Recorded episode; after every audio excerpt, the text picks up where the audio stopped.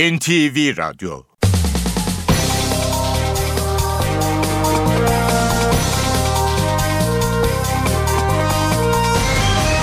İşe Giderken Mutlu sabahlar, iyi haftalar. Ben Aynur Altunkaş. Bugün 6 Ocak Pazartesi. Saat 9'a kadar Türkiye ve dünya gündemine yakından bakacağız. Ayrıntılara geçmeden önce başlıklarla başlayalım. Suriye'de kaçırılan Milliyet gazetesi foto muhabiri Bünyamin Aygün 40 günlük esaretin ardından özgürlüğüne kavuştu. Aygün MİT'e bağlı 8 kişilik bir tim tarafından Türkiye'ye getirildi. Başbakan Recep Tayyip Erdoğan yeniden yargılama konusuna olumlu baktıklarını söyledi. CHP yeniden yargılama konusunda hükümete destek veriyor. Genel Başkan Kemal Kılıçdaroğlu açık çek verdim. Çözüm için kanun teklifini vereceğiz. Bu rezaleti bitirelim dedi. Geçen hafta Cumhurbaşkanı ve Başbakanla görüşen Türkiye Barolar Birliği Başkanı Metin Feyzioğlu'nun bugün Adalet Bakanı Bekir Bozdağ ile bir araya gelmesi bekleniyor. Türkiye'nin doğusu dondurucu soğuk, iç ve batı bölgeleri yoğun sis etkisi altında. Onlarca uçak seferi yapılamadı, uçaklar başka alanlara yönlendirildi. CHP Tunceli Milletvekili Kamer Genç gece Ankara'da trafik kazası geçirdi. Sağlık durumu iyi olan genç başka bir aracın kendi aracına kasten çarptığını söyledi. Beşiktaşlı futbolcu Sezer Öztürk cumartesi akşamı Almanya'da bıçaklı saldırıya uğradı. Hastaneye kaldırılan Öztürk'ün hayati tehlikesi yok. İşe giderken gazetelerin gündemi.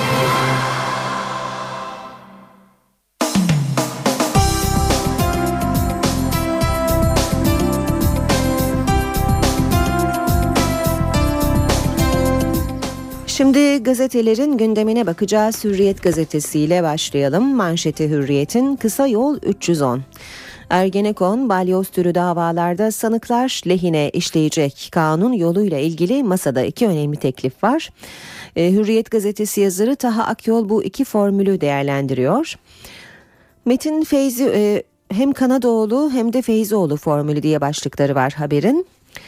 Önce biraz ayrıntı verelim. Metin Feyzioğlu yasamanın yeniden yargılama için kanun çıkarmasını istiyor. Önerisi dolma, e, dolambaçlı ve istisnai usuller içeriyor. Normal usulde görev değişikliği bozmayı gerektirmez. Usul kanunları da yürürlüğe girdiği andan itibaren geçerlidir. Önceki işlemleri geçerli hale getirmez. Yargıtay Onursal Başsavcısı Sabih Kanadoğlu'nun ceza muhakemesi kanunu 3. 310. maddesine dayanan önerisinde dosyayı inceleyecek 30 kişilik ceza genel kurulu karar verecek. Çözüm yargıdaki en üst kurulda sağlanacak. Başsavcının bu başvuruyu yapması için toplumsal ihtiyaç netleşmiştir. Üstelik bu süreç birkaç gün içinde başlatılabilir. Her iki formülü de şöyle değerlendiriyor Taha Akyol. Yargıtay Cumhuriyet Başsavcısı Ceza Muhakemesi Kanunu'nun 310. maddesine dayanarak hükmün sanık lehine bozulması için Yargıtay'a başvurabilir. Bu durumda dosya Ceza Genel Kurulu'nda görülür. Oradan tahliye ve beraat yönünde bozma kararı çıkabilir. Feyzioğlu'nun formülüne bakacak olursak kanunen kaldırılan özel yetkili mahkemelerin görülmekte olan davalara bakmaya devam etmesini sağlayan geçici madde kaldırılabilir. Yargıtay da bu mahkemenin kararla, e, kararlarını görevsizlik yönünden bozar. Yargı için kritik hafta diyor Hürriyet. Bazı davalarda yeniden yargılamanın yolunu açmak için Adalet Bakanlığı ile Türkiye Barolar Birliği Başkanı Metin Feyzioğlu arasındaki çalışma bugün başlayacak. Ayrıca hükümetin ceza muhakemesi kanunu ve Hakimler ve Savcılar Yüksek Kurulu'na üye seçimi gibi konularda yapacağı düzenlemelerin bu hafta içinde büyük oranda netleşmesi bekleniyor. Devam ediyoruz. Ee, yine Hürriyet gazetesinden bir başlıkla Bünyamin MIT ekibine teslim edildi. İstanbul'da dün öğlen gazeteciler Suriye'de 40 gündür rehin tutulan Milliyet gazetesi muhabiri Bünyamin Aygün için sokaktaydı. Müjde akşam geldi. Aygün 20 kilometre içeride MIT ekibine teslim edildi. Cilve gözü sınır kapısından getirildi. Yine Hürriyet gazetesinden aktarmaya devam edelim. Trafik sigortasına kasko modeli. 17 milyon sürücü için trafik sigortasında yeni dönem 1 Ocak'ta başladı. Sigorta şirketleri kaskoda olduğu gibi trafik sigortasında istediği fiyat ve hasarsızlık indirimini verebilecek. Bünyamin Aygün Milliyet Gazetesi foto muhabiriydi. Milliyet sür manşetinde en güzel haber diyor. Bünyamin 40 gün sonra özgür. Suriye'de kaçırılan Milliyet Gazetesi foto muhabiri Bünyamin Aygün'den 40 gün sonra müjde geldi. Görev için gittiği ülkede kaçırılan Aygün için MIT devreye girdi. Dış Operasyonlar Başkanlığı'na bağlı 8 kişilik tim dün Aygün'ü teslim aldı. Aygün ve tim dün akşam saatlerinde Türkiye'ye girdi. Aygün'ün özgürlüğüne kavuşması amacıyla meslektaşları ve hemşerileri dün Galatasaray'da yürümüştü. Milliyetten bir başlık daha. Kaldırdığımız karar olmadı. Bu sözler balyoz davasının hakimi Diken'e ait. Son yılların en büyük davalarında yeniden yargılama formülleri tartışılırken balyoz kararını veren İstanbul 10. Ağır Ceza Mahkemesi heyetinin başkanı Ömer Diken Milliyete konuşmuş. Avrupa İnsan Hakları Mahkemesi kararları nedeniyle Türk mahkemelerinin yeniden yargılama konusunda tecrübeli olduğunu söyleyen Diken, bu çoğu zaman hükmün onanması şeklinde oluyor. Şu ana kadar kaldırdığımız karar olmadı ama bu da hukuken mümkün dedi. Milliyetin manşeti fişlemede son nokta. Bitti denilen fişlemeler Gaziantep'te hortladı. Hatta bu kez üniversitelilerin özel hayatlarının bile fişlendiği ortaya çıktı. 2010'daki anayasa değişikliğiyle fişlemelerin bittiği sanılırken Tunceli Hozat'ta tüm halkın fişlendiğinin ortaya çıkması gündemi sarsmıştı. Benzer bir skandal haberi bu kez Gaziantep İslahiye'den geldi. Belgelerdeki tarihler fişlemelerin 2011 sonuna kadar sürdüğünü gösteriyor. Kayıtlarda üniversite öğrencilerinin kimlik bilgileri ve siyasal eğilimlerinin yanı sıra özel hayatları da var. O mektup güle geldi başlığını da okuyalım Milliyet'ten. Uzak Doğu gezisi öncesi gazetecilerin sorularını yanıtlayan Başbakan Erdoğan mektup sorusuna mektup benim şahsıma gelmemiştir. Mektup Cumhurbaşkanımıza gelmiştir ve ben dünkü konuşmamda da zaten bana mektup geldi demiyorum. Mektubun gelmesinden bahsediyorum yanıtını verdi. Erdoğan 2000 kişilik istihbarat raporu sunulduğu iddialarına ilişkinde yeri geldiği zaman birçok kişinin yerini değiştirebilir. Sayısı 2000 kişi falan. Kim almış bu sayıyı? Bunların hepsi uydurma ifadelerdir dedi. Hemen altında bu rezalete son verelim başlığını görüyoruz. CHP liderinin açıklamaları. Ergenekon ve balyoz davaları için geçmişte haksızlık oldu diyen Başbakan Erdoğan'a Kılıçdaroğlu yanıt verdi. Aklın yeni mi başına geldi? Savunma hakkını ihlal ediyorsun, sahte deliller üretiliyor dedik, döndü bize Ergenekoncusunuz dedi. Şimdi sen de mi Ergenekoncu oldun? Sana açık çek, yasa teklifi vereceğiz, dürüst adamsan gel bu rezalete son verelim. Sabah gazetesiyle devam ediyoruz. Zekeriya Öz'ün Dubai sefası diyor. Sabah manşetinde hükümete karşı yargı darbesinin beyinlerinden savcı Öz bir inşaat şirketinin parasıyla Dubai'deki otelde aile boyu bir hafta krallara layık tatil yaptı diyor Sabah gazetesi haberinde. Yeniden yargılama konusunda Başbakan Erdoğan'ın açıklaması var yine sabahta. Yeniden yargılamaya biz olumlu bakıyoruz başlığıyla yer almış haber. Yine sabahtan bir başlık en tehlikeli katil kaçtı. İşlediği dört cinayet nedeniyle seri katil listesine giren Ali Kaya açık görüş sırasında firar etti. Olay Gaziantep cezaevinde yaşandı. Basın özetlerine devam ediyoruz. Sırada Yeni Şafak gazetesi var. İşte o mektup diyor Yeni Şafak. Fethullah Gülen'in Cumhurbaşkanı Gül'e gönderdiği ve Başbakan Erdoğan'ın da görmesini istediği mektubun tamamını yayınlıyor. Yeni Şafak kamudaki atama ve tayinlerle 17 Aralık operasyonuna karşı çıkan medya organlarındaki yayınların durdurulmasını isteyen Gülen, dost ve arkadaşlarımın da sükutu tercih edecekleri kanaatindeyim diyerek teklifte bulundu diyor Yeni Şafak gazetesi haberinde. 2000 kişilik liste yok başlığı yine Yeni Şafak'ta da karşımıza çıkıyor. Başbakan Erdoğan son noktayı koydu deniyor haberin ayrıntılarında. Nefesin donduğu yer bir diğer başlık Sarıkamış. Şehitleri 90, 99. E, yılında anıldı. Sarıkamış Harekatı'nda şehit düşen 90 bin Mehmetçik Türkiye şehitleriyle yürüyor etkinliğiyle anıldı. Harekatın 99. yılında 20 ilden gelen yüzlerce öğrenci şehitlerin nefesinin donduğu yerde buluştu diyor. Yeni Şafak haberinde. İstihbaratta 200 polisin görevi değişti.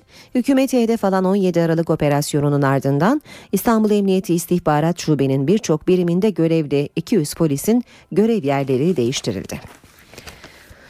Geçiyoruz Cumhuriyet'e insanlık komada diyor Cumhuriyet manşette. Berkin 15 yaşında yaşına uykuda girdi. İşkence yüzünden 8 çocuk cezaevinde açlığa yatacak.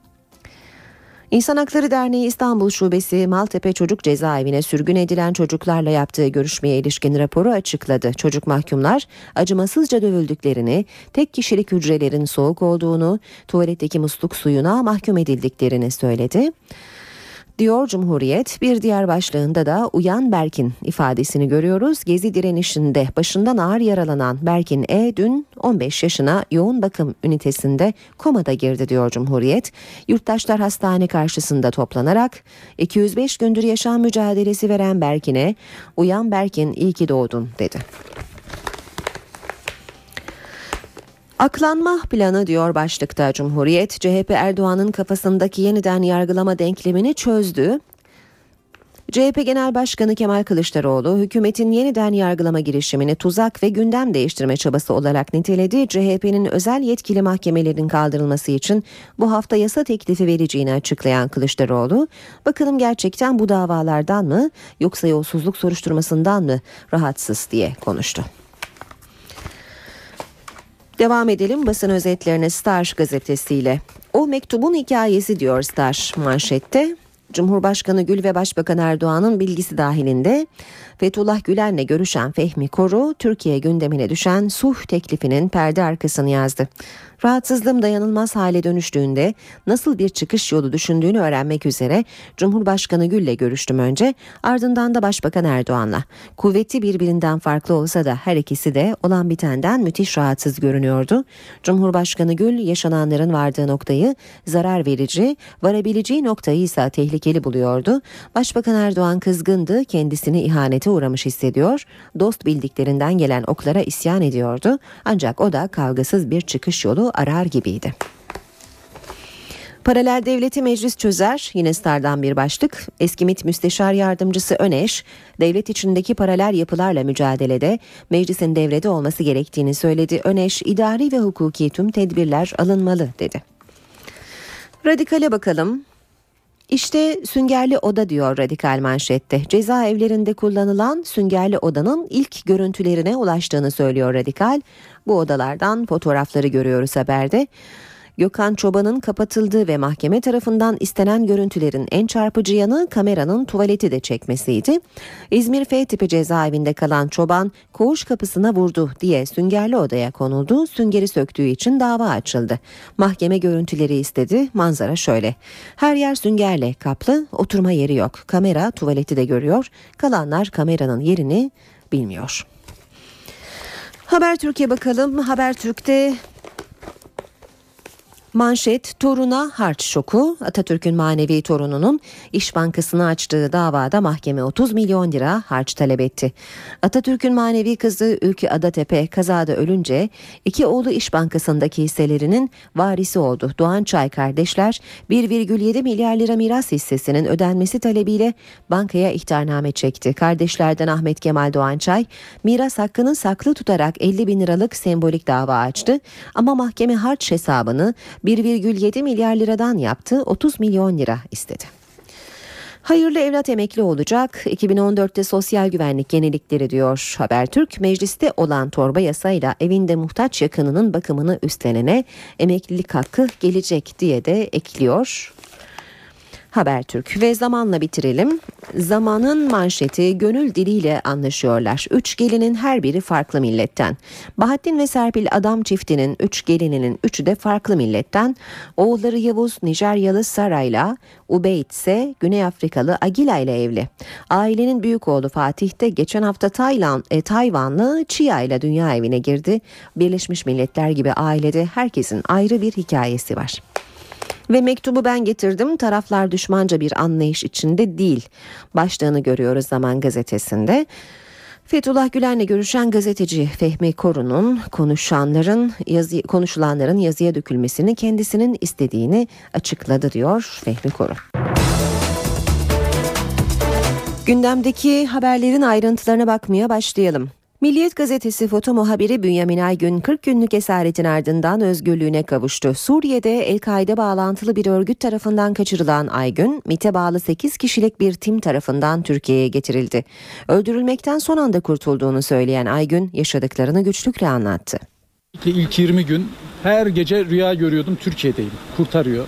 Sayın Dışişleri Bakanımız Davutoğlu ile konuşuyorum. Röportaj yapıyorum vesaire. Böyle çok garip rüyalar görüyordum ve uyandığımda keşke uyanmasaydım biraz daha devam etsin diyordum. Şu anda da bana sorarsanız hala bir rüya bu. Suriye'de kaçırılan Milliyet Gazetesi foto muhabiri Bünyamin Aygün'ün cilve gözü sınır kapısından girdikten sonra ilk sözleri bunlar oldu. Sınırı geçtikten sonra gazetecilerin sorularını cevaplayan Aygün esaret günlerini anlattı. Günde sadece bir parça ekmekle geçirdiğimiz günler de oldu. Hiç yemek vermeden tuvaletsiz susuz geçirdiğimiz günler de oldu. Tabii ki sorgunuz normal olmuyor. İşkence yap yani direkt e, o bir fiziki işkence değil ama e, çok ağır gözler kapalı. Zaman zaman eller sürekli kelepçeli. Zaman zaman ayaklar da bağlı. E, dolayısıyla tahmin edin siz yani Aygün zaman zaman ölümle burun buruna geldiğini de söyledi. 17. gün ya da 20. gün şey yaptılar. Karar verildi. Kadıdan onların kadı dedikleri birisinden karar çıktı. E, infaz. Yani infazda e, ya kurşuna diziliyor ya da kılıçla kesiyorlar. Seni keseceğiz dediler. Kesilmek daha şey dediler. Yani daha senin için onurlu bir şey. Son sözlerini söylediler vesaire. Tabii ki e, yani zor oldu, çok zor oldu. Bünyamin Aygün kendisini kaçıran örgütte Türklerin de olduğunu anlattı. Gözlerim kapalı olduğu için nerede olduğumu bilmiyordum. Yani götürüyorlar, nerede yatıyorum, nerede kalkıyorum. Bir süre e, Türk Türklerin olduğu bir yere gittik. E, orada gerçekten iyi günler e, geçirdim. Türk e, tamamı Türktü onların. Ama o örgüte mensuptu. Aygün'ün özgürlüğüne kavuşmasını sağlayan süreçte Suriyeli muhaliflerce Irak Şam İslam Devleti örgütüne karşı kurulan İslam Cephesi üyeleri etkili oldu. Aygün'ün tutulduğu bölgede İslam Cephesi adındaki grupla El-Kaide'nin Suriye'deki uzantısı arasında çatışma yaşandı. Çatışma sonunda El-Kaide unsurlarının bölgeyi terk etmesi üzerine İslam Cephesi üyeleri Aygün'ün kurtarılmasını sağladı. MIT'in Dış Operasyonlar Başkanlığı'na bağlı 8 kişilik bir timde sınırdan 20 kilometre içeri geçerek Bünyamin Aygün'ü teslim aldı. Bünyamin Aygün'ün Türkiye'ye getirilirken ayağındaki terlikler de dikkat çekti. Aygün, arkadaşlar ayakkabılarımı çok beğendi. O yüzden ayakkabılarımı aldılar, terlikle gönderdiler dedi. İşe giderken Başbakan Erdoğan uzak doğu seyahati öncesi gündemi değerlendirdi. Erdoğan yeniden yargılamaya olumlu baktıklarını, çalışmaların da tamamlanmak üzere olduğunu söyledi. Başbakan devlet içinde paralel yapılanmaya mensup 2000 kişilik liste olduğuna dair haberleri de yalanladı. Başbakan Recep Tayyip Erdoğan, Balyoz ve Ergenekon davalarında yeniden yargılama için çalışmaların tamamlanmak üzere olduğunu söyledi. Yeniden yargılanma konusuna olumlu bakıyoruz ve bu konuyla ilgili arkadaşlarım çalışmalarını yapıyorlar ve bu çalışmalar da bitmek üzere. Muhalefetin de bu noktadaki katkısı olur veya olmaz önemli değil. Olursa bunu anayasal düzenlemeye kadar taşırız. Olmazsa yasal düzenleme olarak elimizden geleni yasalar çerçevesinde ne yapılabilecekse bunları yapmaya gayret ederiz dedik. Başbakan Fethullah Gülen'in kaleme aldığı mektupla ilgili de konuştu. Mektup bana değil Cumhurbaşkanı'na yazıldı dedi. Mektup benim şahsıma gelmemiştir. Mektup Cumhurbaşkanımıza gelmiştir. Ama bu mektubun içerisinde Sayın Başbakan'ın da bu mektubu herhalde okuyacağı diye orada bir ifade geçiyor. Dolayısıyla Başbakan da bu mektubu okumuştur. Erdoğan devlet içindeki paralel yapılanmaya mensup 2000 kişilik liste olduğuna dair haberleri de yalanladı. Masamın üzerinde sümenimin altında benim zaten masamda sümen de yok yani onu da söyleyeyim size. Böyle bir şey söz konusu değil. Ha, bu tür atabalar yapılacaksa yapılır. Yani bugün devletin yüz binlerce personeli var. Yani bunun sayısı 2000 kişi falan kim almış bu sayıyı? Nereden almış? Nasıl bir sayı? Böyle bir şey söz konusu değil. Çalışma ofisinde bulunan dinleme cihazlarına ilişkin soruyu da yanıtlayan Başbakan Erdoğan, incelemenin tamamlanmadığını söyledi. Rapor tamamlandığında mutlaka atılacak adımlar olacaktır dedi. Ana muhalefet de yeniden yargılama konusunda hükümete destek veriyor. CHP Genel Başkanı Kemal Kılıçdaroğlu çözüm için kanun teklifi vereceklerini söyledi. Açık çek verdim. Yarın öbür gün kanun teklifini de vereceğiz. Gel bu rezalete son verelim. Ergenekon ve balyoz davaları konusunda hükümeti eleştirdi ama yeniden yargılama konusundaki olası düzenlemeye destek verdi. CHP Genel Başkanı Kemal Kılıçdaroğlu gündemi değerlendirdi. Başbakanın gazetecilerle yaptığı toplantıyı eleştirdi. Konu mankeni olarak da gazetecileri çağırmışlar. Yürekli bir gazeteci arkadaş çıkıp şu soruyu sormuyor Sayın Başbakan'a. Ben merak ediyorum bu banka genel müdürünün evinde ayakkabı kutusu içinde 4,5 milyon doların işi ne? Bunu kim yaptı diye sormuyor. Kılıçdaroğlu Ankara'da bir yurt açılışında konuştu. Sözü başbakanın oğlunun da yönetiminde bulunduğu Türkiye Gençlik ve Eğitime Hizmet Vakfı'na getirdi.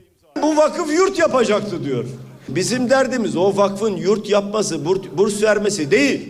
Bizim derdimiz o vakfa o paralar nereden geliyor? Kılıçdaroğlu Hatay'da içinde silah bulunduğu iddia edilen tırla ilgili de Başbakan Erdoğan'ı eleştirdi. İnsan insani yardım malzemesinden utanır mı? Devlet sırrıdır diyor bu. Ya yiyecek içecek ne zamandan beri devlet sırrı oldu? Yeniden yargılama konusunda çalışmayı Adalet Bakanlığı yürütüyor. Geçen hafta Cumhurbaşkanı ve Başbakanla görüşen Türkiye Barolar Birliği Başkanı Metin Feyzioğlu'nun bugün Adalet Bakanı Bekir Bozdağ ile bir araya gelmesi bekleniyor. Ergenekon ve balyoz davaları yeniden görülecek mi? Başkent Ankara bu hafta bu sorunun yanıtını arayacak. Adalet Bakanlığı ile birlikte bu konuda yakın çalışma içerisinde olacağız. Türkiye Barolar Birliği Başkanı Metin Feyzioğlu ile Adalet Bakanı Bekir Bozdağ'ın Başbakan Recep Tayyip Erdoğan'ın da sıcak baktığı yeniden yargılama formülünün ayrıntıları ile ilgili bir araya gelmesi bekleniyor. Bu hafta Türkiye Büyük Millet Meclisi de yoğun. Tutuklu milletvekili sorununu çözmek için AK Parti, CHP ve BDP'nin kurduğu Tutuklu Vekil Komisyonu bir araya gelecek. Komisyon, MHP'li Engin Alan ve HDP'li Sebahat Tuncel gibi cezası kesinleşen milletvekilleriyle ilgili kalıcı bir çözüm arayacak. Komisyon kurulduğu sırada tutuklu bulunan ancak Anayasa Mahkemesi'nden çıkan hak ihlali kararının ardından serbest kalan biri bağımsız dördü BDP'li vekil ise salı günü mecliste yemin ederek yasama çalışmalarına başlayacak. Beş vekilin yemininin ardından genel kurul gündemine Danıştay Kanunu'nda değişiklik öngören yasa tasarısı gelecek. Tasarıyla bazı davaların temiz incelemesini artık Danıştay yerine bölge idare mahkemeleri yapacak. İvedi yargılamalarda yürütmenin durdurulması talebine ilişkin verilecek kararlara itiraz edilemeyecek. Danıştay'da bir daire daha kurulacak ve 31 üye seçilecek. 150 tetkik hakimi atanacak. Önümüzdeki hafta sonu BDP ve HDP heyeti İmralı Adası'na gidecek. Heyet Abdullah Öcalan'la görüşerek çözüm sürecinde gelinen noktayı değerlendirecek. Ergenekon ve balyoz davalarından tutuklu olanların gözü kulağı yeniden yargılama tartışmalarında sanıklar ve aileleri gelişmelerden umutlu. Balyoz ve Ergenekon davalarında yeniden yargılama tartışılıyor. Balyoz sanıklarının aileleri gelinen noktayı olumlu buluyor. Balyoz davasında 16 yıl hapse mahkum olan emekli tümamiral Ali Deniz Kutlu'nun ailesi de onlardan biri. Benim açımdan çok büyük şaşkınlıkla aslında karşılandı. Çünkü tabii ki bir noktada bunun çözülmesini bekliyorduk. Sonsuza kadar böyle gitmeyeceği aşikardı. Ama bu kadar hızlı gelişmeler olmasını ben kendi adıma beklemiyordum doğrusu. Benim eşim 16 yılla mahkum oldu. Bizi şimdiye kadar dinleyen olmadı. Bugün en yetkili ağızlardan böyle bir şeyin mümkün olduğu söylendi. Bir e, orduya, milli orduya yapılan bir kumpas olduğu söylendi.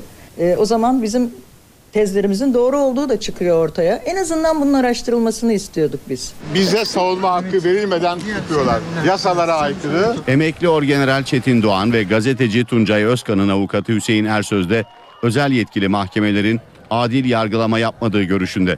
Çok olumlu bir yaklaşım olarak görüyorum. Öyle ki e, Sayın Başbakan'ın e, devlet içerisinde devlet oldular tanımlamasını yaptığı özel yetkili mahkemelerle ilgili olarak böylesine bir yasal düzenlemeye e, gidilmesi e, içeride yaşayan insanların mağduriyetlerin giderilmesi noktasında da e, önemli bir rol üstlenecektir. Ersöz kararı müvekkillerinin nasıl değerlendirdiğini de anlattı. Onların beklentisi adil yargılanma koşulları çerçevesinde bir yargılamanın yürütülmesi ve bu yargılamada eğer hukuka aykırı deliller, hukuka aykırı isnatlar varsa, adil yargılanma hakkı ihlalleri varsa bunlarla ilgili olarak da e, mahkemelerin adil, tarafsız, objektif mahkemelerin bir karar vermesi yönündeydi. Anayasa Mahkemesi'ne yapılan bireysel başvuruların ardından tahliye edilen BDP'li milletvekilleri seçim bölgelerini ziyaret etti. Meclisteki yemin töreni öncesi seçmenleriyle buluşan vekiller yoğun bir kalabalık tarafından karşılandı. Milletvekilleri demokratik siyaset vurgusu yaptı. BDP'nin tahliye edilen milletvekilleri Faysal Sarı Yıldız ve Selma Irmak, meclisteki yemin töreni öncesi seçim bölgesi Şırnak'a gitti. Vekiller Cizre'de yoğun bir kalabalık tarafından karşılandı. Milletvekilleri Sarı Yıldız ve Irmak Mardin'den yaklaşık bin araçlık konvoyla ilçeye geldi. Vekiller BDP ilçe binası önünde toplanan kalabalığa seslendi. Kürtçe konuşan BDP'li milletvekilleri demokratik siyasetin önünün açılması gerektiğini söyledi. Özledikleri, hak ettikleri bir şeydi. Umut ederim onlara cevap olabiliriz. Anayasa Mahkemesi'nin kararıyla Diyarbakır 6. Ağır Ceza Mahkemesi tarafından tahliye edilen bağımsız milletvekili Kemal Aktaş da seçim bölgesi Van'daydı. Aktaş partililer tarafından Van-Gevaş yol ayrımında karşılandı. Konvoy eşliğinde şehir merkezine giden Aktaş, Musa Anter Parkı önünde parti otobüsünden Kürtçe olarak halka hitap etti. Aktaş konuşmasında asıl büyük halayımız tüm arkadaşlarımızın dışarı çıktığı gün olacaktır dedi. Yasal telefon dinlemelerine yeni standart geliyor. Adalet Bakanlığı'nın üzerinde çalıştığı düzenleme hayata geçtiğinde mahkeme veya savcılık kararı ile yapılan telefon dinlemelerine süre kısıtlaması gelecek. Rastgele dinlemelerde sona erecek. Telefon dinlemesi sınırlı olacak, mahkemeden rastgele dinleme kararı alınamayacak. Hükümet telefon dinlemelerine sınır getirecek düzenleme için çalışma başlattı. Ceza muhakemesi kanununda yapılması planlanan değişiklik, son dönemde alınan dinleme kararlarında ortaya çıkan tartışmalı durumları önlemeyi amaçlıyor. Buna göre mahkeme kararında dinlenecek telefon numarasının yanı sıra dinlenecek kişinin açık kimlik bilgileri de yer alacak. Düzenleme ile ayrıca mahkemelerin telefon dinleme kararı vermesine de sınır getirilecek. Şu an 3 aylık dönemler halinde alınabilen ve çoğu suçlarda üst sınırı bulunmayan dinleme kararları için yasal süre 1 veya 2 aya indirilecek. 3 aylık periyotlar halinde ucu açık uzatmaya son verilecek. Dinleme kararının verileceği mahkemelere de sınır getirilecek.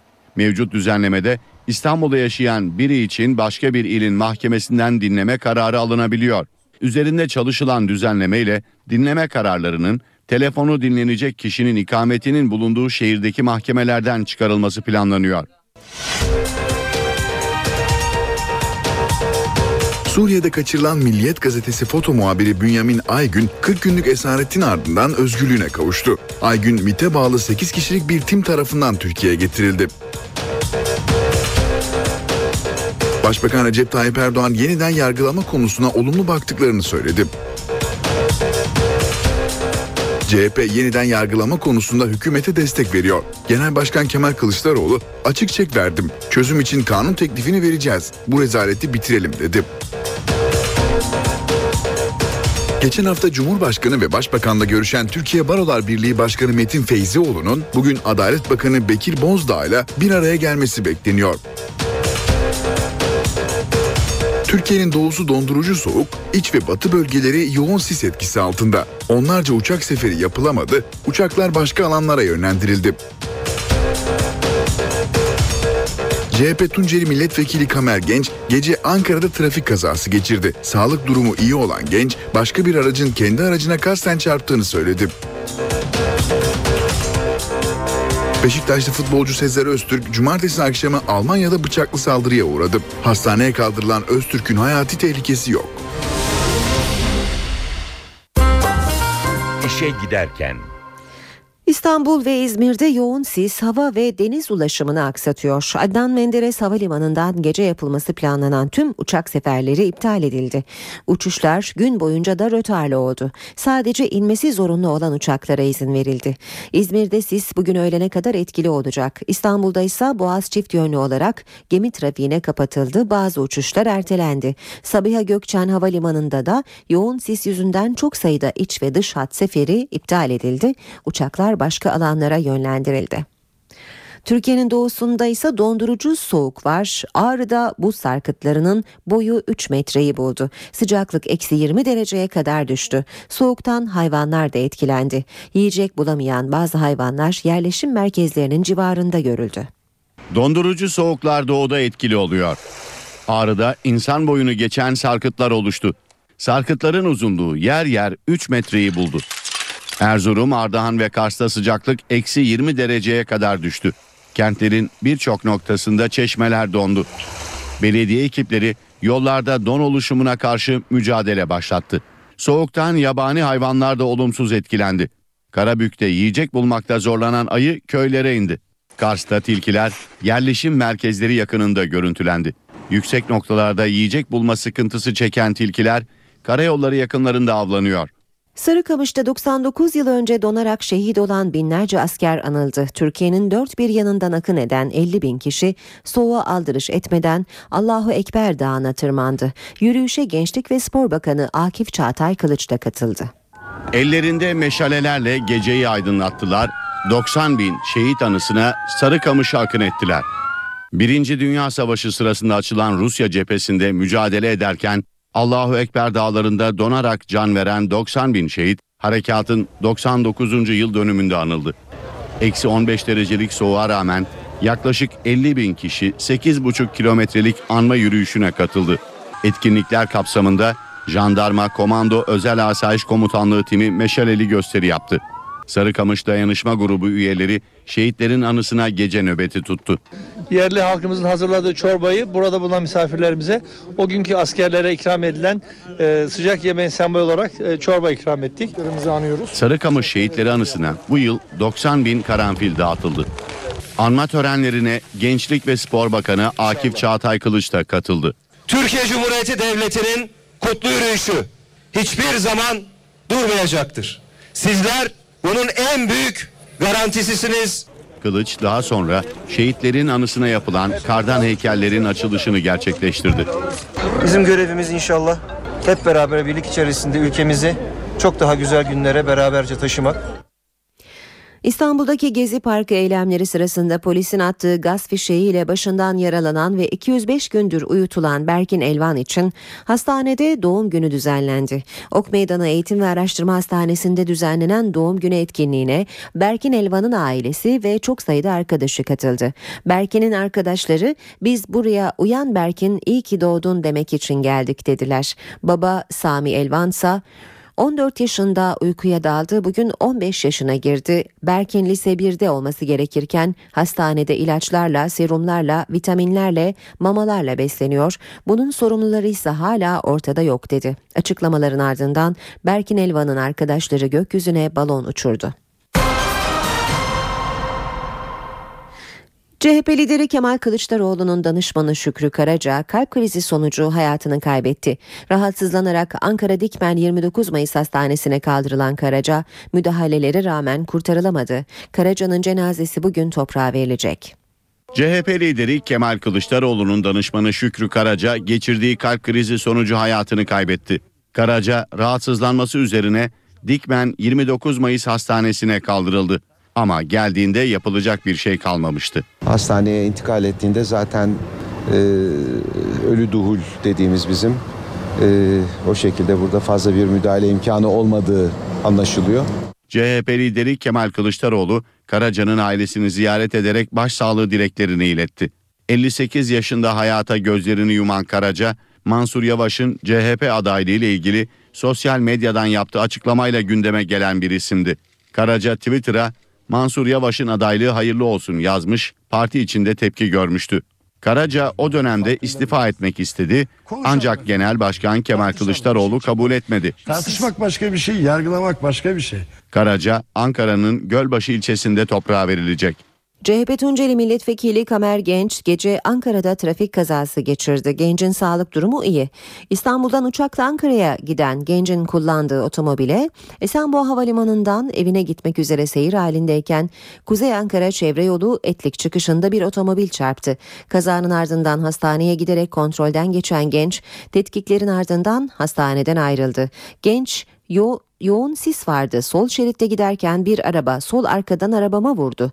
Aracıma kasten vurulduğunu düşünüyorum diye konuştu. Adana'da şehrin kurtuluş törenlerinde valiyi protesto eden bir grupla polis arasında gerginlik yaşandı. Gerginlik Atatürk Anıtı önünde düzenlenen tören sırasında başladı. Adana valisi Hüseyin Avni Coş aleyhine slogan atan gruba polis müdahale etti. Kısa süreli arbede yaşandı. 6 kişi gözaltına alındı. Listede isimleri olmadığı gerekçesiyle tören alanına alınmayan bir grup Gazi de alandan ayrıldı. Duruma tepki gösteren CHP il teşkilatı yöneticileri de tören alanını terk etti. Beşiktaş'ta yaklaşık 3 ay önce kadro dışı bırakılan Sezer Öztürk, cumartesi akşamı Almanya'da bıçaklı saldırıya uğradı. Hastaneye kaldırılan Öztürk'ün hayati tehlikesi yok. Bıçaklı bir kişi önce Sezer Öztürk'ün yanında bulunan kuzenine saldırdı. Olaya müdahale etmek isteyen Öztürk, aldığı bıçak darbeleri sonucu yaralandı. İki kolundan ve sol bacağından yaralanan 28 yaşındaki futbolcu ve kuzeni Düsseldorf'ta bir hastaneye kaldırıldı. Bacağından ciddi yara alan Sezer bugün ameliyat olacak. Gaziantep'te bir cinayet hükümlüsü cezaevinde açık görüş sırasında firar etti. Çok sayıda cinayetten H tipi cezaevinde hükümlü bulunan Ali Kaya açık görüş sırasında kalabalıktan faydalanarak kaçtı. Kaçtığı açık görüş bittikten sonra anlaşılan Kaya'yı arama çalışmaları başlatıldı. Ali Kaya 1997 yılında amcasını öldürdükten sonra 5 yıl hapis cezası almış serbest kaldıktan sonra da Adana, Alanya ve Gaziantep'te 8 cinayet daha işlemişti. Ekonomi başlığıyla devam edelim. Maliye Bakanı Mehmet Şimşek, Türkiye'nin ekonomik durumuyla ilgili konuştu. Amerika, Avrupa ve Asya'daki 300 yatırımcıyla görüştüğünü belirten Şimşek, Türkiye'ye güven devam ediyor dedi. Amerika'dan, Avrupa'dan, Asya'dan 300 yatırımcıyla görüştük. Ee, bir telekonferans yoluyla. Kendilerine son gelişmeleri e, tabii ki bizim perspektifimizde sundum. Ama daha önemlisi Türkiye'de siyasi istikrarın devam edecek. Makroekonomik kazanımların, sağlıklı ekonomi politikaların devam edecek. Dolayısıyla ilişkin kaygıların bu anlamda abartılmaması gerektiğini biz kendilerine kendileriyle paylaştık. Yani yatırımcılarla diyalog içerisindeyiz. Ee, her şeye rağmen bence Türkiye'ye güven devam ediyor.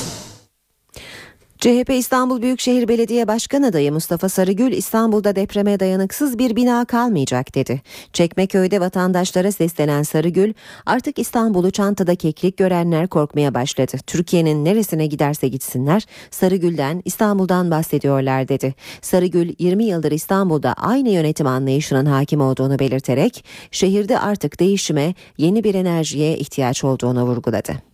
Sağlık Bakanlığı verem haftası nedeniyle bir rapor yayınladı. Rapor verem vakalarında azalma olduğunu gösteriyor. Türkiye'de verem hastalarının sayısı son 6 yılda 3'te 1 oranında azaldı. Sağlık Bakanlığı verilerine göre kayıtlı hasta sayısı 14.691. Ancak Profesör Doktor Ahmet Rasim Küçükusta'ya göre asıl tehlike tedaviye dirençli vakalardaki artış. Verem hastalığı esasında yeni başladığı zaman, mikroplar hassas olduğu zaman tedaviye yüzde yüz cevap verir. Ama dirençli mikroplar varsa ki bunlar içerisinde aşağı yukarı bütün ilaçlara bile direnç gösterenler çıkabiliyor. O zaman verem hastalığı tedavi edilmez bir hastalık haline geliyor. Tedavinin yarım bırakılması ya da teşhisin gecikmesi mikrobun direncini artırıyor. Çünkü birçok hasta e, ilaçları almaya başladıktan kısa bir süre sonra şikayetlerinin neredeyse tamamı kaybolduğu için ilaç almıyorlar. Oysa ki verem hastalığının tedavisi hastanın hiçbir şikayeti olmasa bile en az 9 ay devam etmelidir. Küçük usta verem mikrobunun sadece solunum yollarını tehdit etmediğine de dikkat çekti. Ama verem mikrobu sadece akciğerlerde değil vücudun herhangi bir yerinde de hastalık yapabilir. Bu mesela beyin zarı olabilir, kemikler olabilir, e, iç organlar olabilir, üreme organları olabilir. Her organda hastalık yapabilir ama İşe giderken gazetelerin gündemi.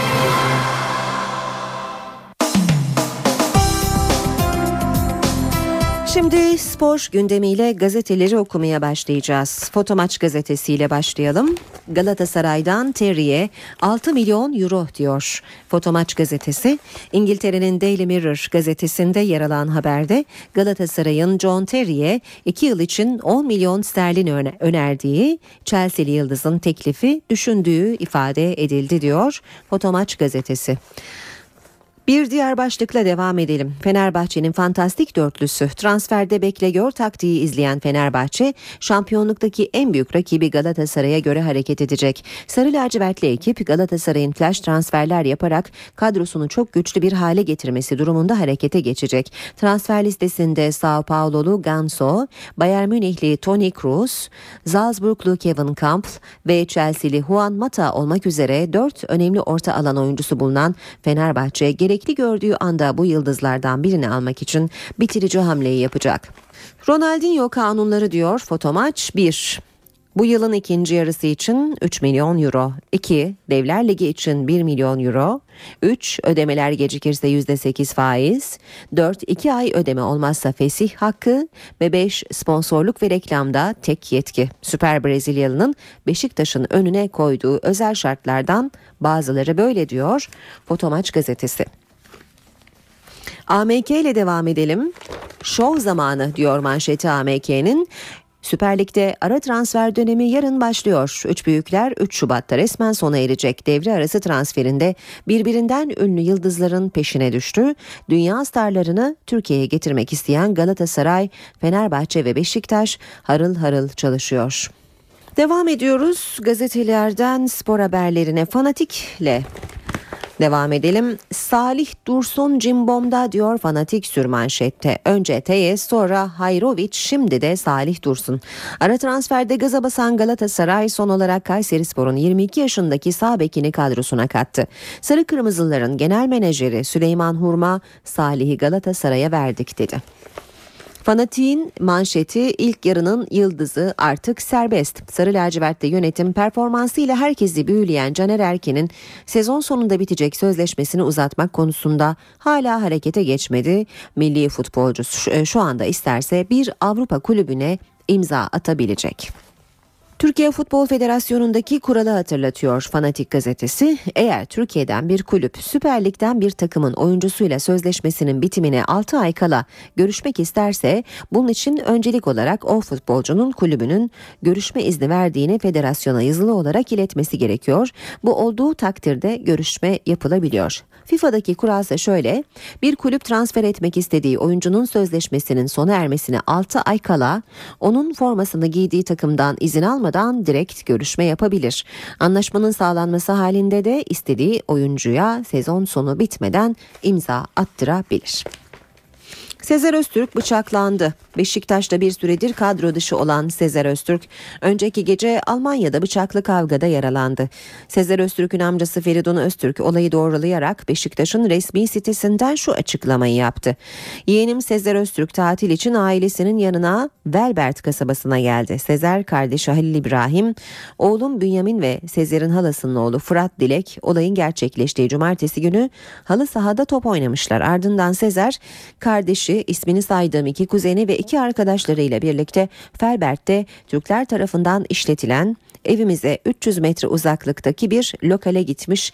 Gece ismini bildiğim ama soruşturma sürdüğü için söyleyemeyeceğim Türk vatandaşı olan saldırgan alkollü bir halde Sezer'in halasının oğlu Fırat Dile'ye saldırmış ve kendisini altı yerinden bıçaklamış. Saldırıya engel olmaya çalışan Sezer de kolundan ve bıca bacağından iki bıçak darbesiyle yaralanmıştır. Sezer'in ilk tedavisi ayakta yapılmıştır ve merak edilecek bir durumu yoktur. Yeğenim Fırat Dilek de hayati tehlikeyi atlatmıştır ve kısa bir süre sonra taburcu edilecektir. Spor haberleri okumaya devam edelim. Sırada Hürriyet gazetesi var. Messi hayranı frikik ustası. İşte Galatasaray'ın yeni transferi. İzzet Hayrovic'in bilinmeyenleri. Sol ayağı çok güçlü ama sağ kanatta da görev yapabiliyor. Frikik golleriyle nam saldı. Messi'yi Cristiano Ronaldo'dan bir adım önde görüyor. Sahaya sağ ayağıyla adım atıyor. Fatiha okuyor. Devam edelim. Hürriyet gazetesinden aktarmaya Galatasaray'ın efsane ismi Popescu'nun açıklamalarını görüyoruz Hürriyet'te. Kimse kimsenin şampiyonluğunu elinden alamaz. Popescu'dan Fenerbahçe'nin 2004 şampiyonluğunu çözemediğini söyleyen Lucescu'ya cevap diyor Hürriyet. Tecrübeli hocanın Türkiye'de iki şampiyonluğum çalındı sözlerine yanıt veren Rümen Yıldız, sahada kazandığını birilerinin senden alması mümkün değildir. Türkiye'de böyle bir durum hissetmedim, görmedim dedi. Teyes yarın geliyor. Bugün İstanbul'a gelmesi beklenen sambacı rötar yaptı. Brezilya basınına 5 Ocak'ta İstanbul'da olacağını söyleyen Sarı Kırmızılıların yeni sol beki resmi işlemlerin uzaması nedeniyle gecikmeli gelecek. Şike davasında ikinci round başlığıyla devam edelim. Türkiye Barolar Birliği Başkan Yardımcısı Yaltı, düşünülen düzenlemenin Fenerbahçe ve Beşiktaş'ı nasıl etkileyeceğini anlattı. Yeniden yargılama konusunun ay sonuna kadar netleşeceğini söyleyen Başar Yaltı, yasa değişikliği yapılmadan Yargıtay'dan onama çıksa bile balyoz gibi şike davası da yeniden görülebilir dedi. İlk yarı liderliği büyük avantaj. 54 sezonda 30 kez ilk yarıyı lider bitiren takım şampiyon olurken 16 kez de ilk yarı ikincisi mutlu sona ulaştı diyor bu istatistik haberinde Fener e, Hürriyet gazetesi. Sirtaki Itodis yaptı. İki Yunan koçun takımları kozlarını paylaşırken gülen taraf Bambit oldu. Bandırma ekibinin hocası Dimitris Itodis vatandaşı Vagelis Agelo'nun Anadolu Efes'ini dize getirdi. Lider 11 haftadır üst üste kazanan Efes'in serisini Abdi İpekçi de bozdu. Skor 76-70. Ve Sultanlar Dünya Şampiyonası'nda Romanya'yı da set vermeden yenen Türkiye grubu lider bitirip Ekim'de İtalya'da yapılacak turnuvaya katılma hakkı elde etti. Romanya'yı 3-0 yenen filenin sultanları Dünya Şampiyonası'na katılacak. Hürriyet gazetesinden aktardık. Son olarak da Milliyet gazetesine bakalım. Aldatan Fernandez oldu başlığı var. Milliyet'te 17 maçın 15'inde oynadı. Bir gol ve duran top dışında bir asistle ilk yarıyı tamamladı. Hemen hemen hiç şut araya pas atmadı. Koşan, çalışan, bunun üstüne yeteneklerini de koyduğu için özel olan iki yönlü merkez oyuncusu Fernandez'in yerinde şimdi yerler esiyor. Beşiktaş'ın da problemi bu noktada başlıyor zaten deniyor bu değerlendirmede. Evet ama yetmez. Fenerbahçe Teknik Direktörü Ersun Yanal takımın ilk yarıda belli bir seviyeye geldiğini ancak hedefleri için bunun yetmeyeceğini belirtti. Tecrübeli hoca devre arası kampında gerçek kimliklerine kavuşacaklarını çok daha ileriye gideceklerini düşünüyor. NTV Radyo Günaydın herkese yeniden ben Aynur Altunkaş işe giderken de birlikteyiz. Hava durumu için birazdan Gökhan Abur'la konuşacağız. Önce gündemin başlıklarını hatırlatalım. Suriye'de kaçırılan Milliyet gazetesi foto muhabiri Bünyamin Aygün 40 günlük esaretin ardından özgürlüğüne kavuştu. Aygün MİT'e bağlı 8 kişilik bir tim tarafından Türkiye'ye getirildi. Başbakan Recep Tayyip Erdoğan yeniden yargılama konusuna olumlu baktıklarını söyledi. CHP yeniden yargılama konusunda hükümete destek veriyor. Genel Başkan Kemal Kılıçdaroğlu açık çek verdim. Çözüm için kanun teklifini vereceğiz. Bu rezaleti bitirelim dedi. Geçen hafta Cumhurbaşkanı ve Başbakan'la görüşen Türkiye Barolar Birliği Başkanı Metin Feyzioğlu'nun bugün Adalet Bakanı Bekir Bozdağ ile bir araya gelmesi bekleniyor. Türkiye'nin doğusu dondurucu soğuk, iç ve batı bölgeleri yoğun sis etkisi altında. Onlarca uçak seferi yapılamadı, uçaklar başka alanlara yönlendirildi. CHP Tunceli Milletvekili Kamer Genç gece Ankara'da trafik kazası geçirdi. Sağlık durumu iyi olan genç başka bir aracın kendi aracına kasten çarptığını söyledi.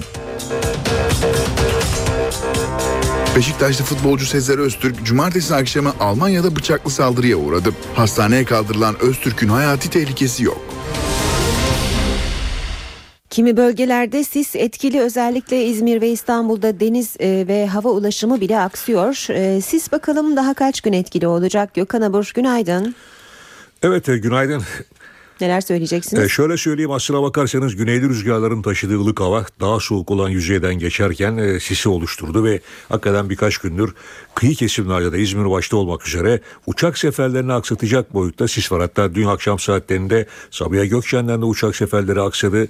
Şu anda İstanbul'da puslu bir hava var. Ankara'da yok çok yoğun sis vardı sabah 5'e 6'ya kadar. Şu anda biraz da olsa sis etkisini kaybetmeye başlıyor. Fakat iç kesimlerdeki sis bugün olduğu gibi bu gece ve yarın da devam edecek. Yarın rüzgarlar batı bölgelerde kuzeye dönecek ve kuzeye dönen rüzgarlarla beraber sisin etkisini kaybetmesini bekliyoruz. Sıcaklıklarda da 1-2 derecelik azalış olacak ama bugün yine yüksek değerlerde sıcaklıklar var. Özellikle iç kesimlerde sis etkisini sürdürürken bugün doğuda yine hava sıcaklıkları oldukça düşük. Erzurum şu an itibariyle eksi 24 derece ve dondurucu sis devam ediyor. Diyarbakır eksi 5 derece. Trabzon başta olmak üzere Doğu Karadeniz bölgemizde gün içinde hava açık olacak ki şu anda da açık bir hava var. Sıcaklık er, Trabzon'da 5 derece, İstanbul'da 6, İzmir'de ise 5 derecelik sıcaklıklar var. Evet rüzgarların kuzeye dönmesi, dönmesine rağmen sıcaklıklar yükselmeye devam edecek. Şu an itibariyle en büyük e, korkularımızdan bir tanesi diyeceğim öyle söylemek istiyorum. Çünkü kuraklık oldukça evet. etkili. Yağışlar etkisini büyük ölçüde kaybetti. Şu an itibariyle çok soğuk olan doğu bölgelerimizde hafif olarak devam eden Muş Bingöl arasında hafif bir kar yağışı var. Bunlar önemli yağışlar değil. Peki yağışlar ne zaman gelir? En erken önümüzdeki hafta yağışlar? gibi gözüküyor. Yani önümüzdeki hafta batı bölgeler yeni bir yağış tavanın etkisi altına girecek. Ama bu hafta boyunca ülke genelinde önemli bir yağış yok. Yalnızca yarın için belki Artvin civarında hafif bir yağış görülebilir. Aynı şekilde çarşamba günü Doğu Karadeniz'de ve Doğu Anadolu'nun kuzey kesimlerinde çok hafif yağışlar görülür ki bu yağışlara ihtiyacımız var. Yani mutlaka kar yağmalı. Çünkü Aralık ayını çok kurak geçirdik. Bu hem enerji hem de sulama barajları için oldukça etkili bir e, kuraklık. Dolayısıyla hızlı bir şekilde bunun etkisinden kurtulmak gerekir ama en azından e, Ocak ayının ortalarına kadar önemli bir yağış gözükmüyor ülkenin geneline baktığımızda. Evet. E, Böyle bir hava var. Yani çok sürücülerin de çok dikkatli olması lazım. Çünkü bu sis yerde çiğ ve kırağı oluşturabilir. O da kayganlığı arttırdığı için çok daha dikkatli sürmelerinde hem görüşün kısıtlı olması hem de yerdeki çiğden dolayı çok daha dikkatli olmaları gerekiyor. Böyle bir hava bekliyor sanki sonbahar gibi ama doğudaki çok soğuk havada etkili olmaya devam edecek. Teşekkürler Gökhan Abur. İşe giderken gazetelerin gündemi.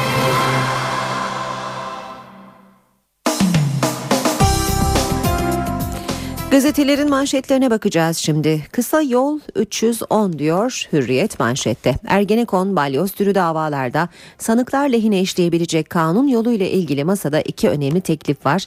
Birisi Yargıtay Onursal Başsavcısı Sabih Kanadoğlu'nun, diğeri Türkiye Barolar Birliği Başkanı Metin Feyzioğlu'nun formülleri.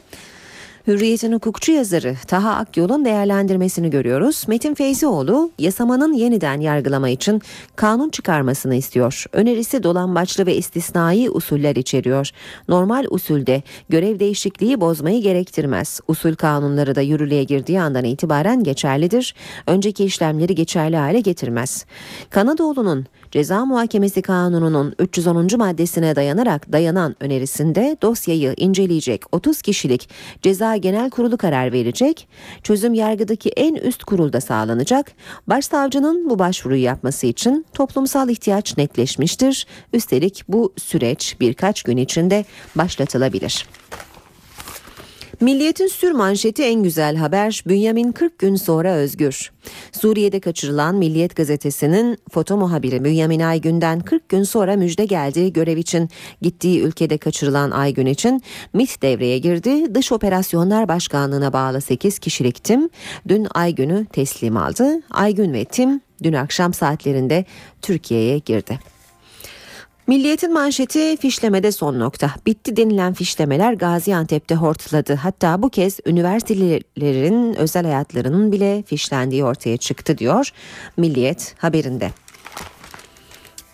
Milliyetten bir diğer haber, özel bir haber kaldırdığımız karar olmadı başlığıyla yer almış.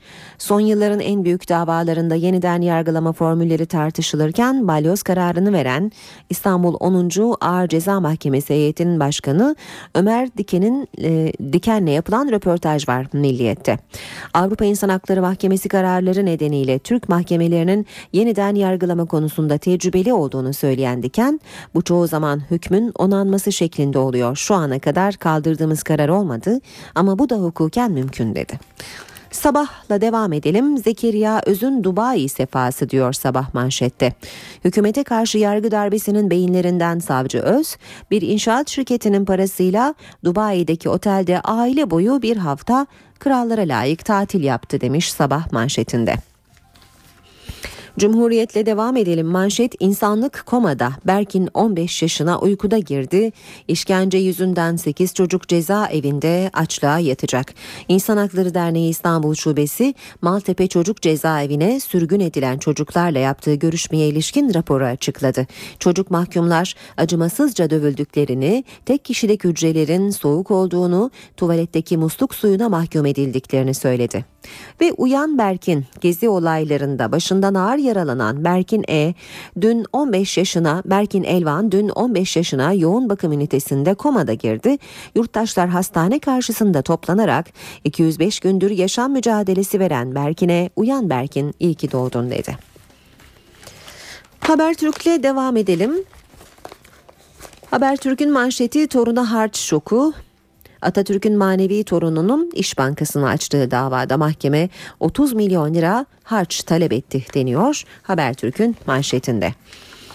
Radikal'de ise işte Süngerli Oda manşeti var. Cezaevlerinde kullanılan Süngerli Oda'nın ilk görüntülerine ulaştığını söylüyor Radikal. Gökhan Çoban'ın kapatıldığı ve mahkeme tarafından istenen görüntülerin en çarpıcı yanı kameranın tuvaleti de çekmesiydi. İzmir'de F tipi cezaevinde kalan çoban koğuş kapısına vurdu diye süngerli odaya konuldu. Süngeri soktu, söktüğü için dava açıldı. Mahkeme görüntüleri istedi. Manzara şöyle her yer süngerle kaplı. Oturma yeri yok. Kamera tuvaleti de görüyor. Kalanlar kameranın yerini bilmiyor. Çobanın avukatı bu oda ilk defa görüntülenmiş oldu. Burası işkence odası gibi kullanılıyor. Mahremiyet hiçe sayılıyor. Dava açacağız diyor. Geçelim Star gazetesine. O mektubun hikayesi diyor Star. Cumhurbaşkanı Gül ve Başbakan Erdoğan'ın bilgisi dahilinde Fethullah Gülen'le görüşen Fehmi Koru, Türkiye gündemine düşen sulh teklifinin perde arkasını yazmış. Rahatsızlığım dayanılmaz hale dönüştüğünde nasıl bir çıkış yolu düşündüğünü öğrenmek üzere Cumhurbaşkanı Gül'le görüştüm önce. Ardından da Başbakan Erdoğan'la kuvvetli e, kuvveti birbirinden farklı olsa da her ikisi de olan bitenden müthiş rahatsız görünüyordu. Cumhurbaşkanı Gül yaşananların vardığı noktayı zarar verici, varabileceği noktayı ise tehlikeli buluyordu. Başbakan Erdoğan kızgındı, kendisini ihanete uğramış hissediyor, dost bildiklerinden gelen oklara isyan ediyordu. Ancak o da kavgasız bir çıkış yolu arar gibiydi demiş Fehmi Koru. Yine Star'dan bir başlık paralel devleti meclis çözer. Ee, eski MİT Müsteşar Yardımcısı Öneş, devlet içindeki paralel yapılarla mücadelede meclisin devrede olması gerektiğini söyledi. Öneş, idari ve hukuki tüm tedbirler alınmalı dedi. Yeni Şafak'ın manşeti işte o mektup Fethullah Gülen'in Cumhurbaşkanı Gül'e gönderdiği ve Başbakan Erdoğan'ın da görmesini istediği mektubun tamamını yayınlıyor. Birinci sayfada Yeni Şafak, kamudaki atama ve tayinleriyle tayinlerle 17 Aralık operasyonuna karşı çıkan medya organlarındaki yayınların durdurulmasını isteyen Gülen, dost ve arkadaşlarımın da sükutu tercih edecekleri kanaatindeyim diyerek teklifte bulundu deniyor haberde. Zaman gazetesinde ise manşet gönül diliyle anlaşıyorlar. Üç gelinin her biri farklı milletten.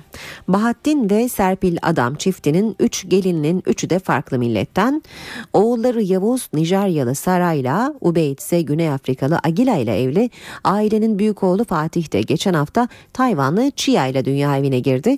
Birleşmiş Milletler gibi ailede herkesin ayrı bir hikayesi var. NTV Radyo Saat 8.18 işe giderken de şimdi sırayı başkent gündemi alıyor. Karşımızda NTV muhabiri Özden Erkuş var. Özden günaydın. Ankara'dan günaydın.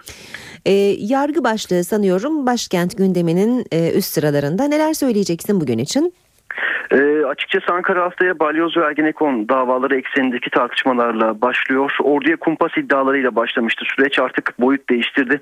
Genelkurmay Başkanlığı konuyu yargıya taşıdı. Artık hem Cumhurbaşkanı hem de Başbakan Erdoğan da sürecin içinde Türkiye Barolar Birliği Başkanı Metin Feyzioğlu geçtiğimiz hafta önce Cumhurbaşkanı ile ardından da Başbakanla bir araya gelmiş. Balyoz ve Ergenekon davaları ile ilgili somut önerilerde bulunmuştu. Cumhurbaşkanı Gül bu önerinin değerlendirileceğini söylemişti. Başbakan Erdoğan ise düşüncelerini dün akşam Japonya'ya hareket etmeden önce paylaştı. Yeniden yargılama konusuna olumlu baktığını ve bu konuya ilişkin hükümetin yaptığı çalışmanın tamamlanmak üzere olduğunu söyledi. Yeniden yargılama noktasında bizim açımızdan herhangi bir sıkıntı yok. Yeter ki yasal altyapısı oluşturulsun. Bunu anayasal düzenlemeye kadar taşırız ifadelerini kullandı.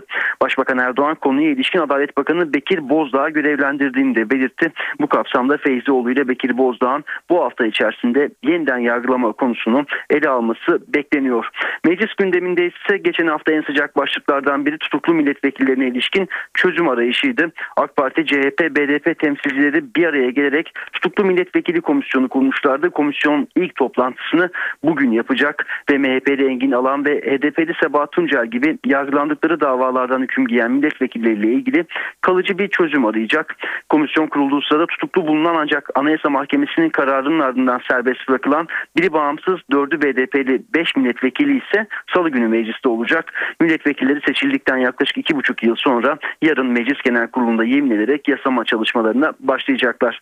Çankaya Köşkü ise yeni kabine üyelerinden birini ağırlayacak bugün Ankara'da. Cumhurbaşkanı Abdullah Gül, Başbakan Yardımcısı Emrullah işleri kabul edecek. Ankara'da bugün bir de cenaze töreni varsa CHP lideri Kemal Kılıçdaroğlu'nun danışmanı Şükrü Karaca dün geçirdiği kalp krizi sonucu hayatını kaybetmişti. Bugün son yolculuğuna uğurlanacak. 58 yaşında hayatı gözlerini yuman Karaca son olarak Mansur Yavaş'ın CHP adaylığı ile ilgili sosyal medyadan yaptığı açıklamayla gündeme gelmişti. Şükrü Karaca Kocatepe Camii'nde kılınacak cenaze namazının ardından Ankara'nın Gölbaşı ilçesinde toprağa verilecek Karaca'nın cenaze törenine CHP lideri Kemal Kılıçdaroğlu da katılacak ve son notta ekonomiden Enerji Piyasası Düzenleme Kurumu Başkanı Hasan Köktaş görev süresinin dolması sebebiyle 6 yılın ardından geleceğe bakış başlıklı bir basın toplantısı düzenleyecek. Bugün Ankara'da gündemden öne çıkan başlıklar bu şekilde olacak. Özden teşekkürler kolay gelsin. NTV Radyo biz gündemin ayrıntılarına bakmaya devam edelim. Milliyet gazetesi foto muhabiri Bünyamin Aygün 40 günlük esaretin ardından özgürlüğüne kavuştu. Suriye'de El-Kaide bağlantılı bir örgüt tarafından kaçırılan Aygün, MIT'e bağlı 8 kişilik bir tim tarafından Türkiye'ye getirildi. Öldürülmekten son anda kurtulduğunu söyleyen Aygün yaşadıklarını güçlükle anlattı.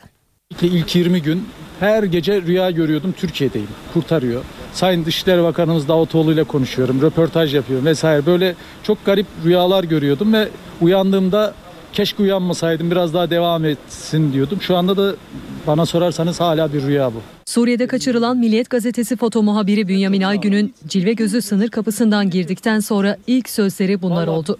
Sınırı geçtikten sonra gazetecilerin sorularını cevaplayan Aygün esaret günlerini anlattı. Günde sadece bir parça ekmekle geçirdiğimiz günler de oldu. Hiç yemek vermeden tuvaletsiz susuz geçirdiğimiz günlerde oldu.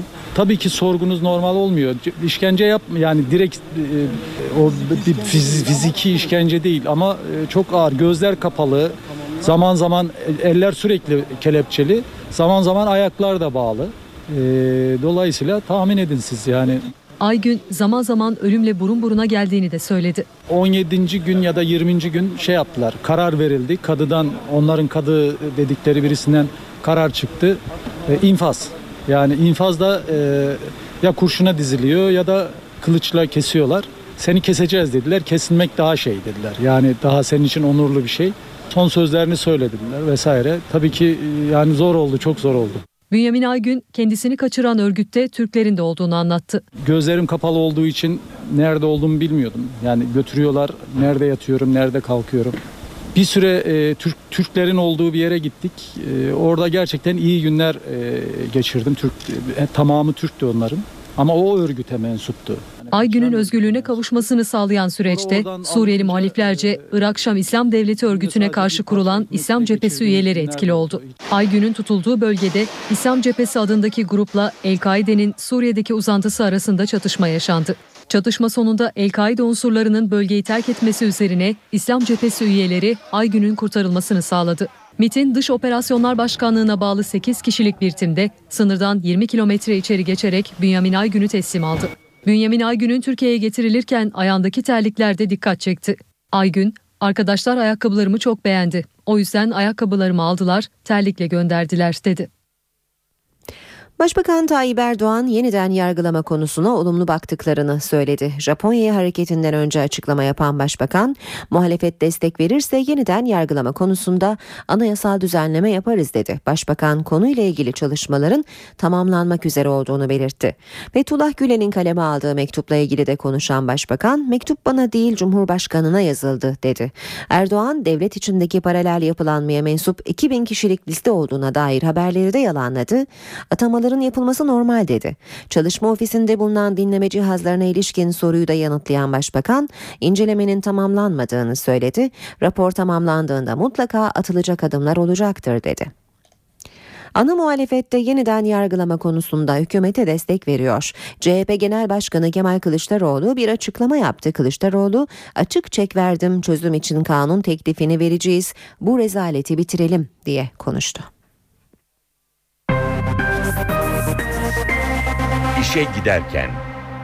Ölçme, seçme ve yerleştirme merkezi sınav güvenliğine yönelik önlemleri artırıyor. Adayın yerine başkasının sınava girmesine karşı güncel fotoğraf zorunluluğu getirildi. Öğrenci Seçme ve Yerleştirme Merkezi yeni sınav güvenliği önlemlerini hayata geçiriyor. Buna göre ilk ÖSYS süreciyle birlikte sınavlara başvuracak adayların fotoğraflarının son 30 ay içerisinde çekilmiş olması gerekiyor.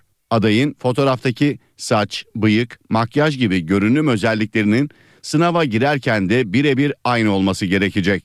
ÖSYM'nin fotoğraf hassasiyetinin amacı başkasının yerine sınava girme girişimlerini engellemek.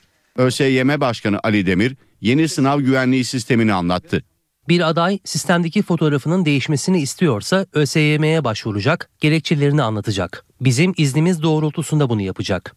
Bunun yanı sıra elektromekanik kilit dediğimiz evrağın matbaa çıkışından kilitlenip sınav günü açılıncaya kadar izlenmesi ve sadece ÖSYM'den gidecek sinyalle açılabilmesini sağlayan sistem dahil olmak üzere 30'a yakın tedbir sayesinde pek çok kötü kullanımı durdurmuş durumdayız. Ali Demir sonuç belgesi doğrulama sistemine de değindi. Şu anda ÖSYM sisteminden alınmış bir belgenin altında belge doğrulama kodu diye bir kod var. Bu belgedeki TC kimlik numarasıyla bu kod ÖSYM'nin sonuç doğrulama sistemine girildiğinde bu belgenin aynısının burada görülebilmesi gerekir. Eğer bir farklılık varsa asıl olan bizim kayıtlarımızdakidir.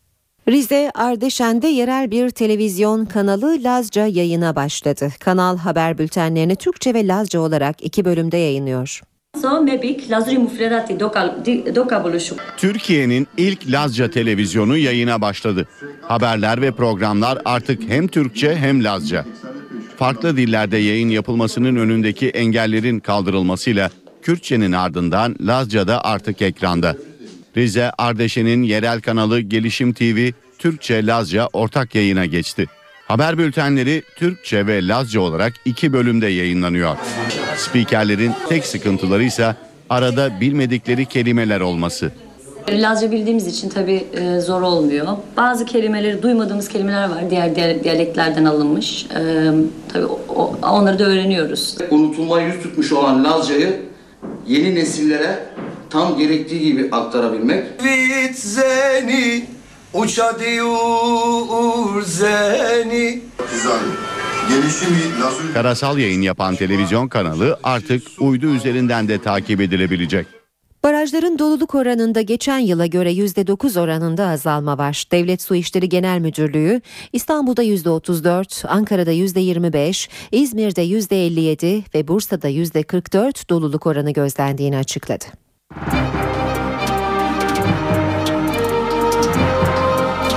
Oxi! Şimdi piyasalara bakalım. BIST 100 endeksi cuma günü 1018 puan ve %1,52 eksi de 65.967 puandan kapandı.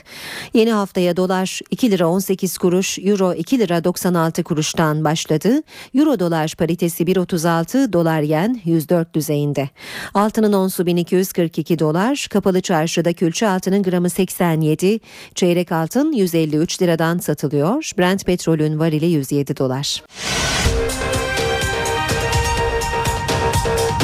Suriye'de kaçırılan Milliyet gazetesi foto muhabiri Bünyamin Aygün 40 günlük esaretin ardından özgürlüğüne kavuştu. Aygün MİT'e bağlı 8 kişilik bir tim tarafından Türkiye'ye getirildi.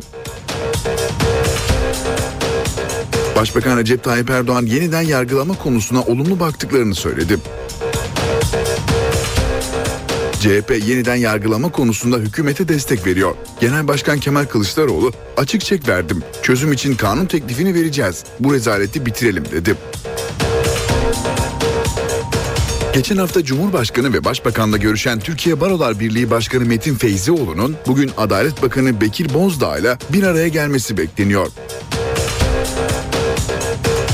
Türkiye'nin doğusu dondurucu soğuk, iç ve batı bölgeleri yoğun sis etkisi altında. Onlarca uçak seferi yapılamadı, uçaklar başka alanlara yönlendirildi. CHP Tunceli Milletvekili Kamer Genç gece Ankara'da trafik kazası geçirdi. Sağlık durumu iyi olan genç başka bir aracın kendi aracına kasten çarptığını söyledi. Beşiktaşlı futbolcu Sezer Öztürk cumartesi akşamı Almanya'da bıçaklı saldırıya uğradı. Hastaneye kaldırılan Öztürk'ün hayati tehlikesi yok. Başbakan Tayyip Erdoğan 2014 yılının ilk yurtdışı gezisini uzak doğuya yapıyor. Başbakanın ilk durağı Japonya.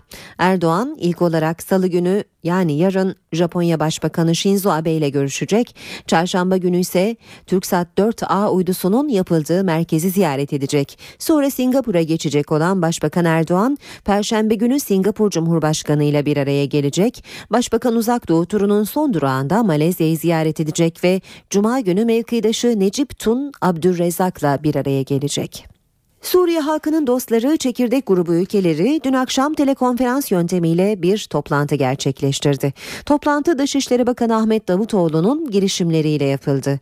Amerika Birleşik Devletleri Dışişleri Bakanı John Kerry ile telefonda görüşen Davutoğlu, Suriye'de insani durumun giderek kötüleştiğini belirterek çekirdek grubu ülkelerinin toplanmasını önerdi. Bu görüşmenin ardından telekonferansa katılan tüm ülkeler Halep'teki varil bombası saldırılarının ve ülke genelindeki insani durumun kabul edilemez bir hal aldığı konusunda mutabakata vardı. Katılımcılar Cenevre 2 toplantısı öncesinde rejimin sivil halka yönelik saldırılarının bir an önce durması ve insani yardım için her türlü çabayı gösterme konusunda anlaştılar. Dışişleri Bakanları ayrıca 12 Ocak Pazar günü Paris'te buluşma konusunda karar aldı.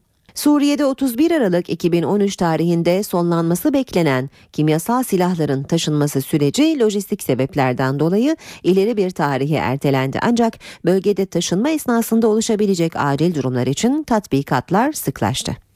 Suriye'de kimyasal silahların imhası için hazırlıklar sürüyor. Silahların taşınacağı filoya Norveç ve Danimarka gemileri liderlik edecek. İki ülkenin yetkilileri imha sırasında ortaya çıkabilecek acil durumlara karşı önlem için tatbikatlarını sıklaştırdı. Görüntüler Norveç Silahlı Kuvvetleri tarafından kaydedildi. Suriye ve Kıbrıs arasındaki uluslararası sulardan geçecek olan gemilerde kriz senaryoları üzerinde çalışılıyor. Kimyasal silahların taşınması için son gün 31 Aralık'tı. Ancak kimyasal silahları yasaklama örgütü silahların transferinin lojistik sebeplerden ötürü geciktiğini açıklamıştı. İmha işlemi Akdeniz'de yeri gizli tutulan bir yerde gerçekleşecek. Suudi Arabistan Hava Yolları'na ait bir yolcu uçağı tekerlekleri açılmayınca Medine Havaalanı'na acil iniş yaptı. Uçağın gövdesinin arkası pistte sürttü. Sert iniş nedeniyle 29 kişi yaralandı. 315 yolcusu bulunan uçağın pilotu uçağın arka tekerleğinde arıza olduğunu bildirdi ve iniş için iki girişimin başarısızlıkla sonuçlandığını belirtti. Havaalanında önlem alındı. Kurtarma ekipleri hazır bekledi. Pilotun üçüncü denemesinde acil iniş gerçekleşti. Uçağın gövdesi piste sürttü. Çıkan kıvılcım ve alev yüzlerce metre uzaktan fark edildi. Yolculardan 29 kişi yaralandı. 18'i havaalanında ayakta tedavi gördü. 11'i de hastaneye kaldırıldı. İran'ın Meşet şehrinden Medine'ye giden İranlı umre ziyaretçilerinin bulunduğu uçağın Suudi Arabistan Hava Yolları tarafından bir başka şirketten kiralandığı öğrenildi. İsrail'de binlerce Afrikalı ülkede geçen hafta çıkan yasayı protesto etmek için bir araya geldi. İsrail'e kaçak yollardan girenleri bir yıl mahkemeye çıkarmadan tutuklama yetkisi veren yasayı protesto edenler suçlu değil mülteciyiz şeklinde seslendi. İsrail'de yaşam mücadelesi veren Afrikalılar sokaklarda. İki hafta önce parlamentoda kabul edilen ve ülkeye kaçak yollarla gelenleri mahkeme etmeden bir yıl tutuklama yetkisi içeren yasayı protesto edenler Tel Aviv'de bir araya geldi. Binlerce kişi yasayla cezaevine gönderilenlerin serbest bırakılmasını, yasal çalışma hakkı ve mülteci başvurularının sonuçlandırılmasını istedi.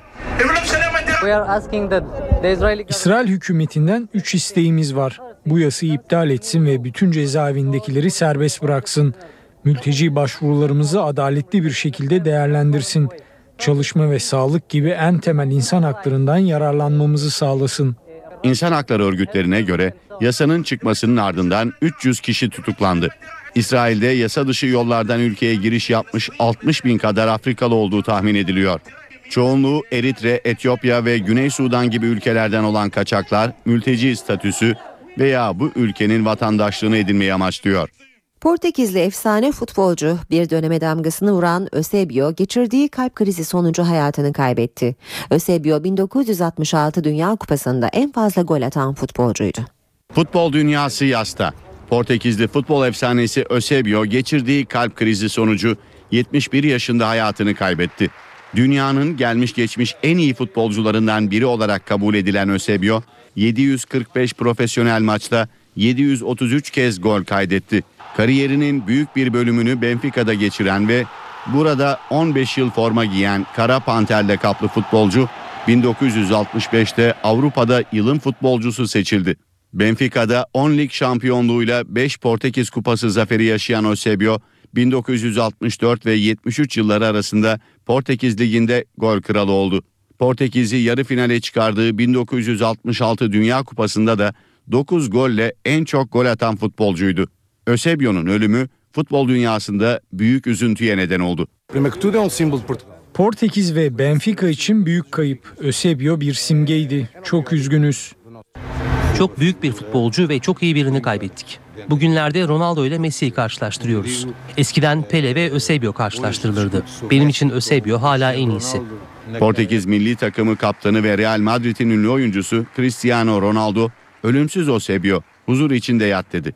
Chelsea teknik direktörü Portekizli Jose Mourinho da Eusebio'yu ülkesinin en büyük insanlarından biri olarak tanımladı. Şimdi dış basın turuna çıkacağız. Amerika Birleşik Devletleri'nde yayımlanan Washington Post gazetesi Colorado eyaletinin Denver kentinde gerçekleşen bir uçak kazasını sayfalarına taşıyor. Görgü tanıkları bir kişinin öldüğü, iki kişinin yaralandığı kazanın uçağın alev alarak piste çarpması sonucu yaşandığını belirtiyor. Kazanın kesin nedeni ise henüz bilinmiyor. İsrail'in Haaretz gazetesi ise Amerika'yı vuran soğuk hava dalgasını haberleştiriyor. Yıllardır bu kadar şiddetli bir soğuk hava dalgasına yakalanmayan kıtada bu değişimin nedeninin kutup girdabı denilen meteorolojik bir olayın neden olduğunu öne sürüyor. Rusya'da yayımlanan Moscow Times gazetesi Volgograd şehrinde meydana gelen ve en az 34 kişinin ölümüne neden olan çifte patlamanın ardından ülkede alınan güvenlik önlemlerini sayfalarına taşıyor. Rus polisinin en az 700 kişiyi terörle mücadeleden gözaltına aldığı belirtiliyor. Amerika Birleşik Devletleri'nde yayımlanan New York Times gazetesi Manhattan'daki bir gökdelende çıkan yangını okuyucularıyla paylaşıyor. 27 yaşındaki bir adamın dumandan zehirlenerek hayatını kaybettiği yangında çevre sakinlerinin paniğe kapıldığı ve çok sayıda kişinin tahliye edildiği belirtiliyor. İngiliz The Guardian gazetesi ise sayfalarına Formula 1'in efsane pilotu Michael Schumacher'in geçirdiği kayak kazasına tanık olan bir kişinin açıklamalarına yer veriyor. Görgü tanığı Schumacher'in hızlı gitmediğini ve eşinin fotoğrafını çekmek için telefonunu çıkardığı anda dengesini kaybederek yuvarlandığını iddia ediyor. İşe giderken böylece sona eriyor. Ben Aynur Altunkaş. Hoşçakalın. NTV Radyo